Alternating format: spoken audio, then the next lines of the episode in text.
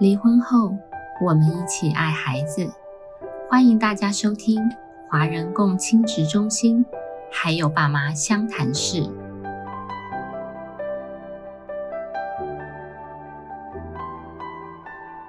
大家好，我是今天的主持人凯丽心理师。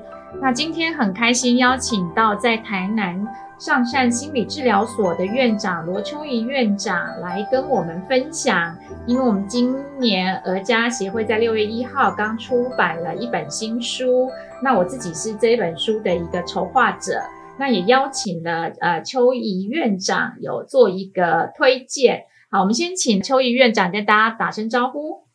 嗨，各位听众，大家好。我是罗秋怡，很高兴跟大家见面。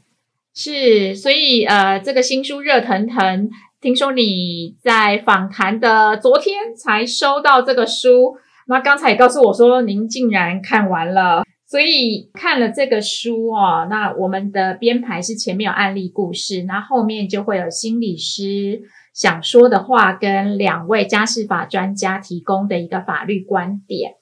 你自己就是看过这个书，你觉得适合什么样的读者？你会推荐给什么样的读者？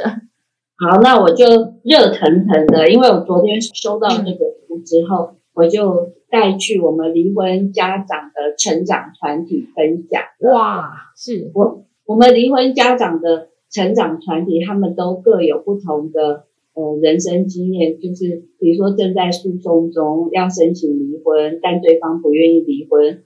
或者是见面要见小孩见不到小孩，或者已经放手了，就是很主动的变成友善父母，让对照可以见小孩。然后因为小孩人数多，他还主动就是排时间，就是不要一次去太多个，但轮流每个都看得到，所以就很友善。那我昨天分享这本书的时候，有个家长呢，他正在诉讼，他是属于先生不肯离婚，他是太太，他他已经。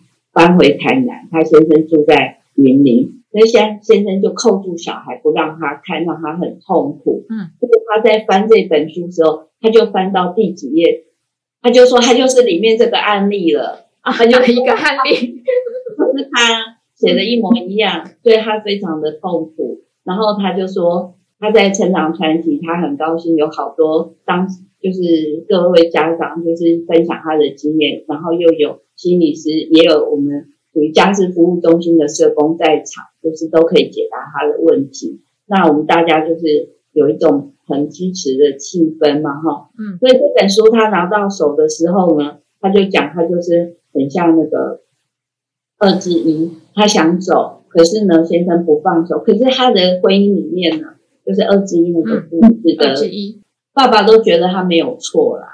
嗯，就是婚姻不是对错这么简单的事情，就是夫妻两个人能不能继续沟通，然后你们的理念符不符合，你们教养子女的方式是是是是否可沟通？所以我常会跟他们说，婚姻跟一般的就是恋爱是不一样，因为进入婚姻关系就有四个杀手，我是想简言之四个杀手，第一个杀手是姻亲，第二个杀手是金钱，第三。杀手是小孩，就是小孩里面你教育理念不同。第四个杀手就是感情，为什么感情好不好？其实前面就杀手已经杀的你遍体鳞伤了，所以这个杀等于是说你感情好，不会只是轮到外遇才是杀手，姻亲也是杀手。嗯，那个很多婚姻观念不同啊，经济理念不同啊，用钱观念不同都是杀手。所以如果你沟通不好的话，你就。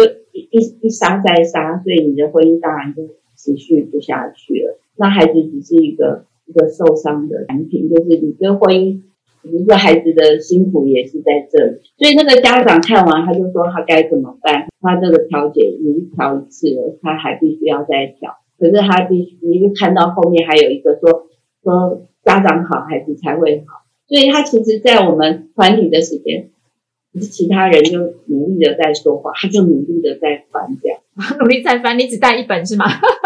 只有一本啊！啊，是。然后我们就立刻说团购啊，啊，然后团购我们就，而是团购里面就赶快就累计说大概会买十本这样，就先买个十本，然后就包括有一个先生呢，这个爸爸他他他有被申请保护令，啊哈，因为他很想见小孩，他就要去申请监督会面。可是他本人又是 ADHD 哦，就是说很冲动的，他常常是想到就跑去管他三七二十一，然后知道对方要叫警察的这个程度，所以他他也翻一翻，他也说他也要买。我想说 ADHD 要看书也是不容易的啊，是哇，特别跟家长说，里面有好几个角度，而且。每一个案例里面都除了心理师说，还有当事人，就是受苦的那个当事人，你可能要想一想你自己的想法是什么。然后最后大家最不熟的法律的程序，因为法律的程序很多人都觉得很慢，可是你慢就是必要的啊，因为这又不是什么很快的东西。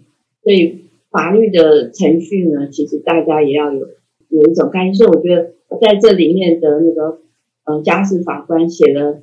很多很好，很重点，就大家不要只是各说各话啊。所以就是我就会这样子，就觉得是写的非常好，而且后面他就讲说离了婚一切就海阔天空了嘛。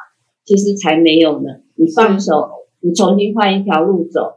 如果你还在那里纠葛，不放手，等于是要陪葬很多人，特别是你的小孩就会被陪葬。我推荐这本书的推荐语就是说，父母婚姻的分合。影响孩子对亲密关系的跟自我概念。当父母以正向方式处理，孩子就能减少被负面情绪牵连捆绑数十年。讲数十年一点都不为过。因为昨天我们有一个先生，这个爸爸，他小孩两岁，他就是在讲他父母亲的分手，让他痛苦了数十年。他在回忆中，他又再次遇到这样的痛苦，其实他的痛苦就一直延续。他是离婚后才学习怎么再把婚姻复合的，所以他做了一件我们一般人都做不到的事，就是他离婚，他把小孩监护权给妈妈，嗯，付抚养费，他求他太太再给他机会，是太太有外遇，但是他呢决定再给他们一次机会，所以我也问了大家说，你觉得太太会给他机会吗？你以为外遇回头？你说我原谅你，他就愿意给你原谅。所以他们现在成为复婚，而且认真的经营婚姻的一对夫妻。哇，这个经验也好宝贵。他的人生经验真是血泪换，先从父母亲让他感受到被抛弃的痛苦，然后他的努力，但不努力，我说婚姻是两个人要共同努力，一个人努力是没有用。嗯嗯嗯嗯，所有的遭遇就是。就是成为他的一个代价，可是他小孩两岁还有机会，因为他们父母亲都在调整。所以我们这本书总共有二十五个故事，然后呃，都把它分成四大类别，然后每一个故事其实都很不一样。所以这个也是当初这一本书希望就是在这样子状态，正要离婚、离婚中、离婚后的。当事人从别人的故事里面，可不可以给带给自己一些启发？所以你会看到心理师的部分，我自己没有给一些具体的呃建议啊步骤，就是哎，你想想看，我会希望他们能够自我觉察，去面对关系的真实是什么，而不是在司法的对错位置。所以哎，听到秋怡老师很好，昨天把他带到这个家长团体去做一个分享。对，我想很多人都很需要。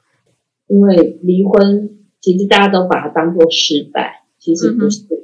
离婚其实是这个跟这个人的婚姻关系结束，可是是某种关系的开始。如果我们没有遭遇过，我说挫折好了，你就不会思考更多。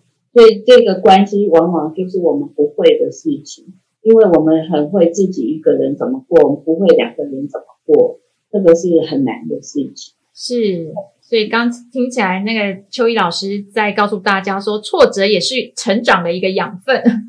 是的，是的。是那最后您跟我们分享一下，因为呃，这大概你看过这二十五个故事，如果要你分享哪一个故事，你可能嗯比较印象深刻或者是有感的话，你会挑哪一个故事啊？如果挑一个跟我们分享，可能我觉得三之三这个就是一直在争侵权，争来争去，嗯，然后时间。就是在法院跑来跑去，然后你的真心权其实都要诋毁对方，嗯，诋毁对方其实不会说你更好，孩子也没路可走。所以我觉得这是一个以孩子之名，但你做的不是以孩子好的事情。